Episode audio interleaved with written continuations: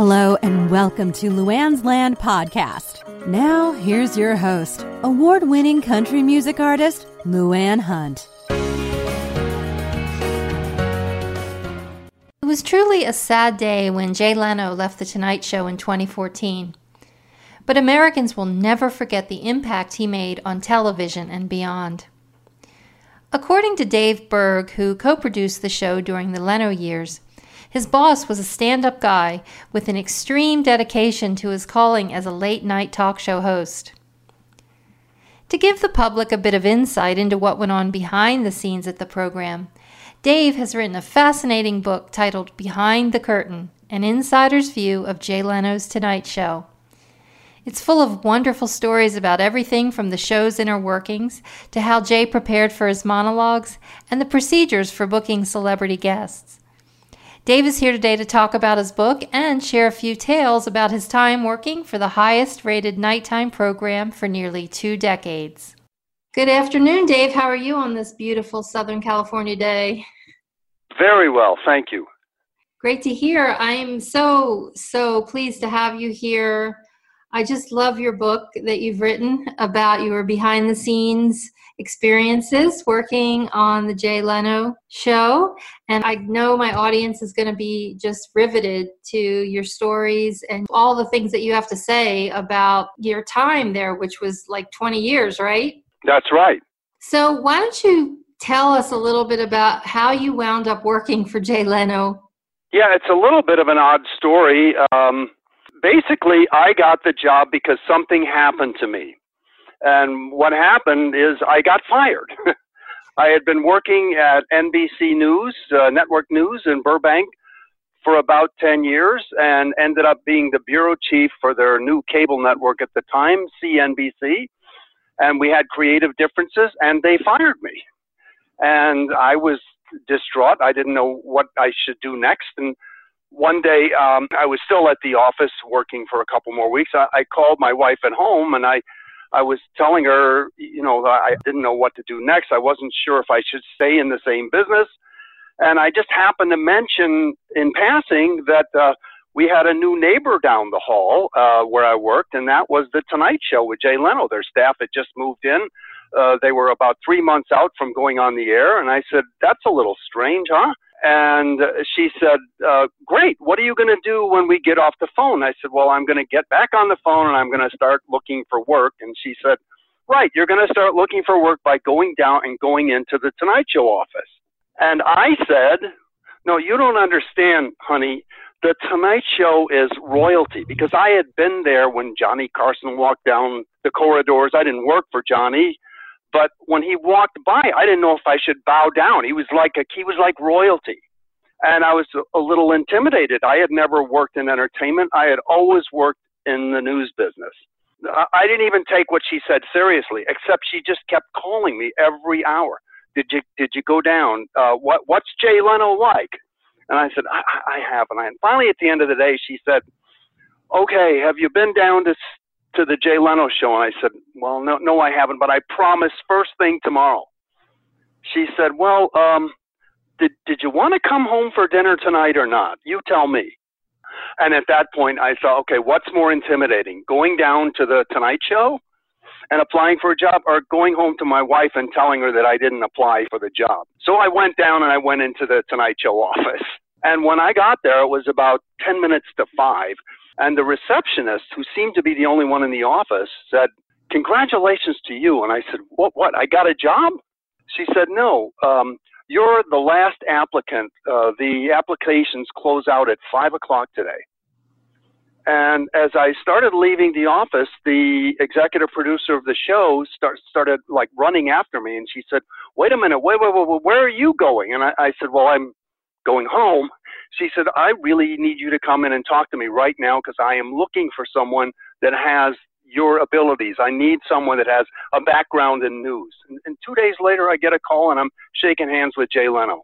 Wow, that's amazing. I saw a quote on Facebook not long ago, and it just totally fits your situation. It says, Sometimes when we feel we've been rejected, it's just life redirecting us. Well, that's about as appropriate a, a quote as as I can think of for what happened to me. Yeah, and just the fact that your wife was just pushing you and pushing you, and, and that was probably a little out of character for her, I imagine, too, right? She was uh, unusually persistent on this one. It's interesting the way things work out the way they're supposed to. And a lot of times, I know some of the greatest things that have happened to me in my life just fell into my lap. I didn't really even try that hard to go after them. Really? Yeah, so it sounds like with you the same thing. It was like you were almost reluctant to do it, but it was so meant to be that the door just opened anyway. Yeah, as I always say, it's the easiest job I ever got.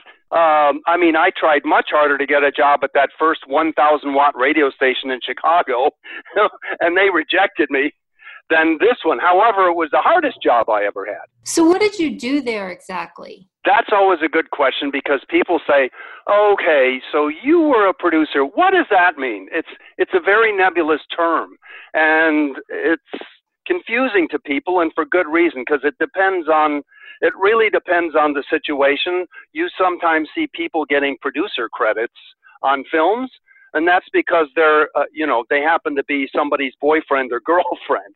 So it's a nebulous term, but at the Tonight Show or shows like that, it's pretty specific. You're basically involved with the guests on the show, booking them and producing their segments or coming up with questions and entertaining things to do with them. So Jay pretty much handled the monologue and the comedy and and uh, the, the producer handled the guests.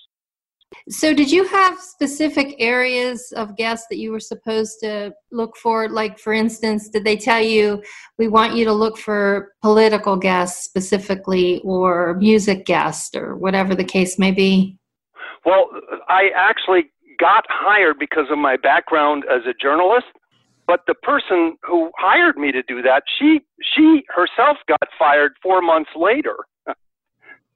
So here I am, the guy that was I I really had no background in the entertainment world at all.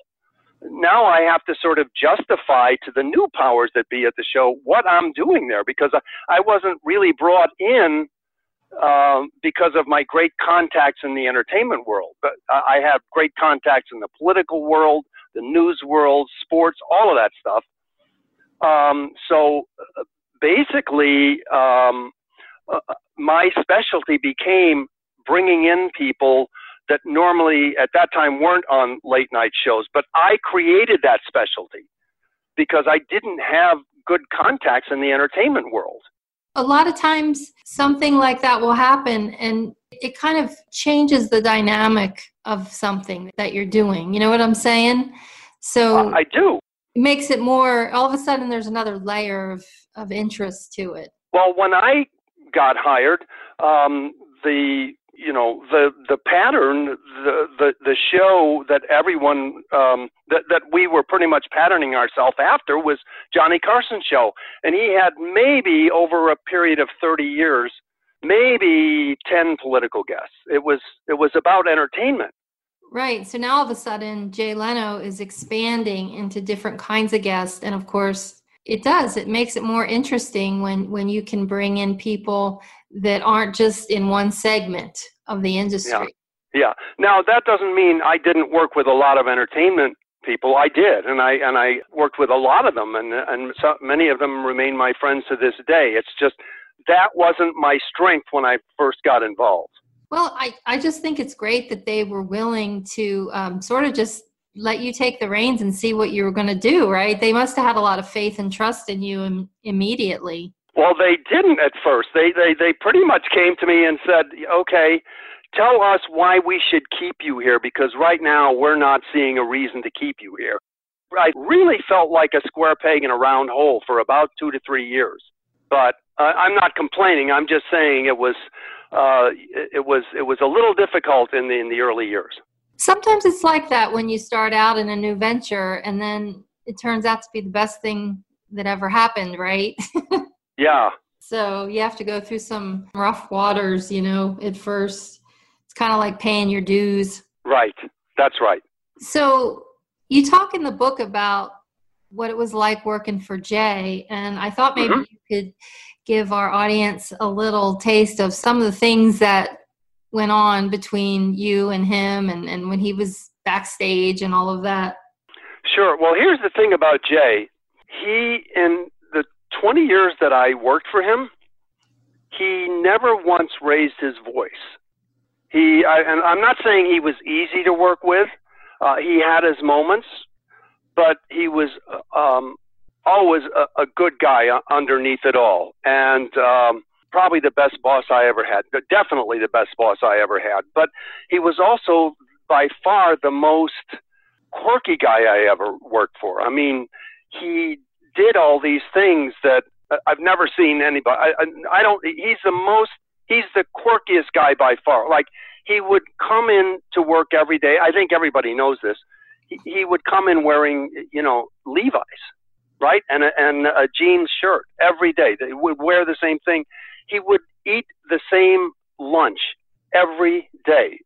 He'd maybe change it up after he he'd eat turkey for a year for lunch and then uh, the next year he might eat chicken but he ate the same thing and he would go home and he would eat lasagna every single night. He was a, a kind of a, a creature of habit in other ways too. For instance he would go through the same ritual backstage before he went on stage the uh, props guy, Joey Drago, would give him a, a, a cup of uh, cold water, which he would drink right when the band started playing on the first note. He would drink that cup of cold water and he would touch certain areas uh, backstage be, uh, before he went out. He never invested in any stocks. Didn't do any of that. He went to bed at three o'clock, two to three o'clock every night, and got up at six or seven a.m. And why did he do all of these things? He did them because he did not want to be distracted from working on the monologue. He figured that if he had to spend 15 seconds deciding what he had to wear to work, that was a waste of time. Or if he had to decide what he wanted for lunch, take 30 seconds to do that, that would have been a waste of time distracting him from the monologue. he made it seem so so easy and you wouldn't imagine that he would have put that much time into those monologues. Yeah. He went through 1500 monologue jokes a day. Now he wrote some of them himself but uh, he had a, a lot of writers providing them. I provided some of them from time to time. But he would go through 1500 jokes every day and edit them down to about 24 25 jokes for the night's monologue it, he did it 24 7. That's dedication. yeah. Did you guys get to uh, be the guinea pigs for some of the jokes? well, um, here's the thing. If you were having a busy day, you didn't want to go past his office because he would see you. He would say, Oh, hey, hey, Dave, can you come in the office? I, I want to run a couple of jokes past you because I was sort of the show conservative. So he would always call me in to go over jokes that might have been a little uh, edgy or or kind of push the limits, and he would say, "Okay, is this going to work in Omaha?" So you would want to stay away from his office because he was constantly testing jokes. Wow, that's amazing. You know that he yeah. he just had well, and that he had so many that he was looking at every day. Yes. I imagine it's an incredible skill to be able to figure out which jokes are going to be the best ones and get the best laughs. Well, I don't need to tell you that when you, for instance, do anything creative like select a song to sing or write a song and produce it, no one ever really knows if it's going to work. And that's the same for jokes. You really don't know. And that's why he would just, he would constantly be testing jokes and that's why he would go out and do stand up on the road. He would even while he was doing the Tonight Show, he'd be he'd make about a hundred, a 150 appearances a, a year at different uh, comedy venues. So, were there any times that he delivered his monologue on the show, and then afterwards he was like, "Dang, you know, I just stunk up the joint" or whatever? Um, yes and no. He he wouldn't. Uh, he he never taped the entire monologue over again. However, he relied very heavily on the audience's reaction. People that were in the audience, I don't think they realized uh, uh, Jay always considered the audience to be just as important a part of the show as the guests on the show or or or Jay himself because they were his feedback to his joke. So if a joke got no reaction, he of course would try to save it, and often he did save it. Uh, Johnny Carson was legendary for saving bad jokes. But if a joke just didn't work and it got no reaction, it would be taken out of the show. Thank God for editing, right? right. Now Johnny did it a little differently. What what went into the show stayed on the show. That's how he did it. But we were a little more lax about that because it was a little more competitive. There were other late night shows. You couldn't afford to have a, a bad joke here and there. They all had to be good. Yeah, and you know, I'm sure he was a little nervous all the time because you know, trying to fill Johnny's shoes. I mean, that's a tall order.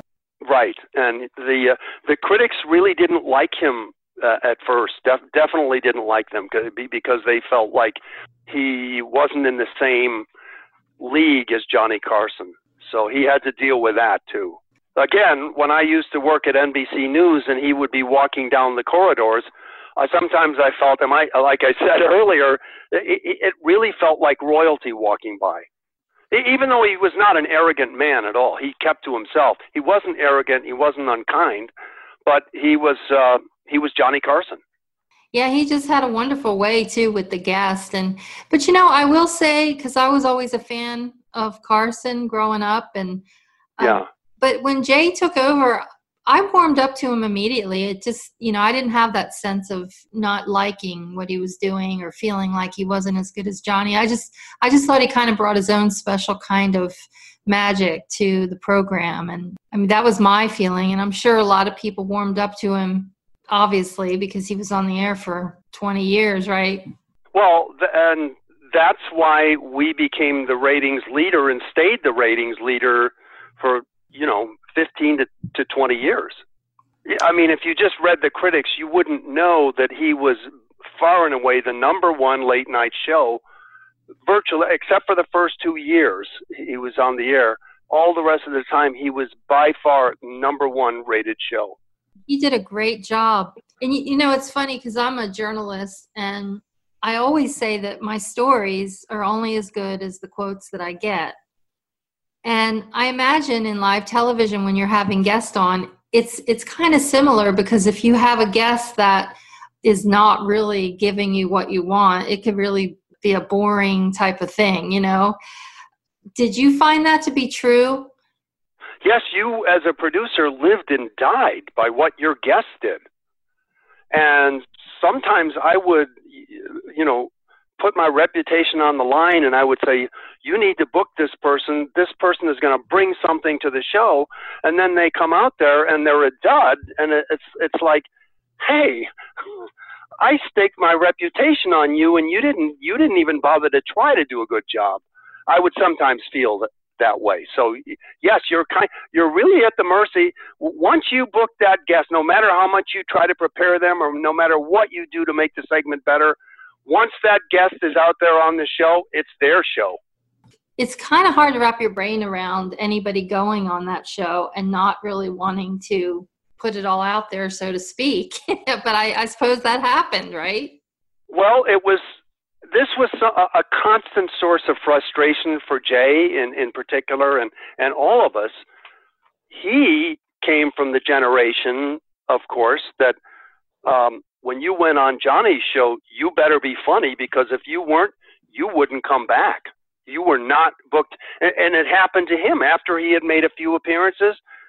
Somebody didn't like his uh, appearance, and he was not on Johnny for the next three or four years. So he himself had experienced um, what happens to you if you didn't perform on the Johnny Carson show. So he expected everybody to operate the same way, potential guests to operate the same way he did.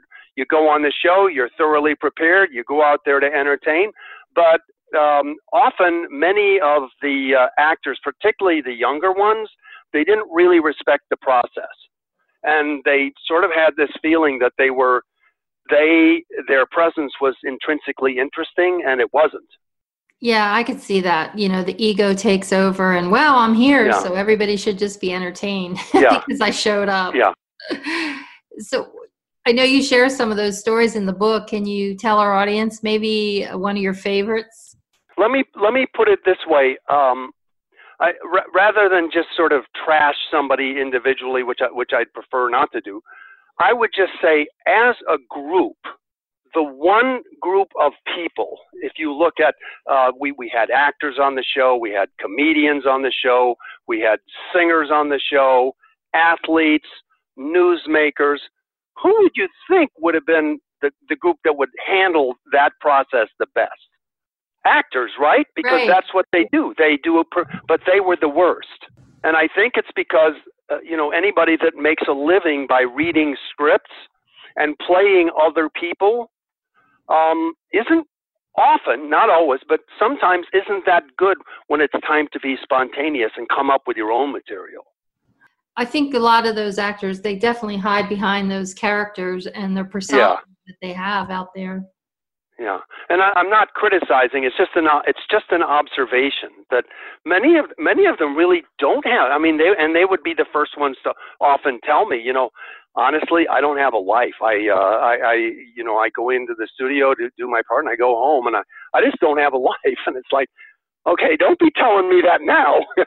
Now, on the other side of the coin, what is a, a really great guest that you remember? I would have to say, if you were going to ask me who my favorite guest um, in all the years that I, I was on the Tonight Show, it was it was uh, John F. Kennedy Jr. And I don't know if that name means a lot to people of today, but in his time, he essentially represented American royalty. I mean, he was the son of the assassinated President John Kennedy, very handsome guy, very charming man. And he, I- tried to book him. It took me six years to get him to come on the show. And the reason he, he turned me down uh, all that time is because he felt that he wasn't good enough. So on top of it all, he's the most handsome guy in the world.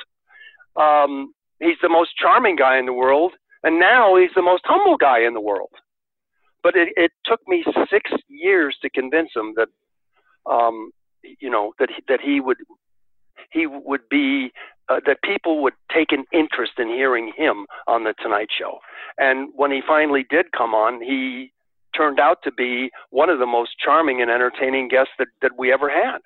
And what's interesting, the night he he only made one appearance, and the night he appeared was the was the night that Jerry Seinfeld was was on the show promoting his very the very last episode of Seinfeld. And when he found out that the the, the date that we had booked him was when Seinfeld was on, he threatened to uh, uh, not do the show. The night before, he called and said, "I I, I can't. I don't think I can do this." And I, I said, what, what, do you mean? I thought that he was sort of acting like he didn't want to go on and, and have a bigger name on than him. You know? But what he said was, I who's going to want to hear what I have to say after they've seen Jerry Seinfeld? Why would they want to see me? It's an odd reaction. So what what he did, and I, I talked to him. You you got believe me, trust me, trust me. People are going to want to see you. He agreed to do the show based on on on. Um, an agreement we made that all the stories he did with Jay would be about Jerry Seinfeld because he didn't think people would have enough interest in him. So he told these wonderful stories. There, there was actually a Seinfeld episode about John F. Kennedy Jr. So he told some stories about the reactions that he got from people when when he was a subject of Seinfeld. And do you know who one of them one of the people at the show who was most fascinated in what he had to say was Jerry Seinfeld. That's a great story, Dave. Yeah. Really great. Well, wow. What you know, what memories, what a legacy for you to have had that experience in your life. At the end of the day, when it all came to an end, what was the thing that you felt like you would really take with you, the takeaway from the whole experience in your life? Well, I considered it a huge blessing. I mean, just from an economic point of view, I, I really wasn't, you know, I wasn't a, a guy that uh, was was making a lot of money, you know. And here, and, and here, I, I thought I, you know, I had been fired by NBC News, and I didn't know what was going to happen. And here I got this job. It lasted 20 years. It could have lasted longer, except I left early to to to write a book about it. But uh, it was a blessing that that, that that Jay Leno gives me a break. Um, and it you know it, it paid pretty well if you know what i mean. And so uh, that in itself was a blessing. The other uh, the other cool thing about it is that I, I get to meet the the most interesting fascinating influential people in the world and i i get to see how they are. Well, it has been such a pleasure to have you on the show today and hear your fascinating stories. And it's been cool to get a little behind the scenes look at The Tonight Show with Jay Leno. Before we go, can you tell our audience where they can get a copy of your book, Behind the Curtain? I think Amazon.com is the best best place to go. Okay. Or you can come and see me speak somewhere and I'll sell you one. but Amazon.com. Thanks again for being on the show. We will hopefully catch up again in the future. Listen to Luanne's Land podcast on Tuesdays from noon to 12:30 p.m. Pacific at luannslandpodcast.com or luannslandpodcast.buzzsprout.com. Follow the show on Facebook at Luanne's Land Podcast and on Twitter at Luanne's Land. All episodes will be archived for free on demand streaming.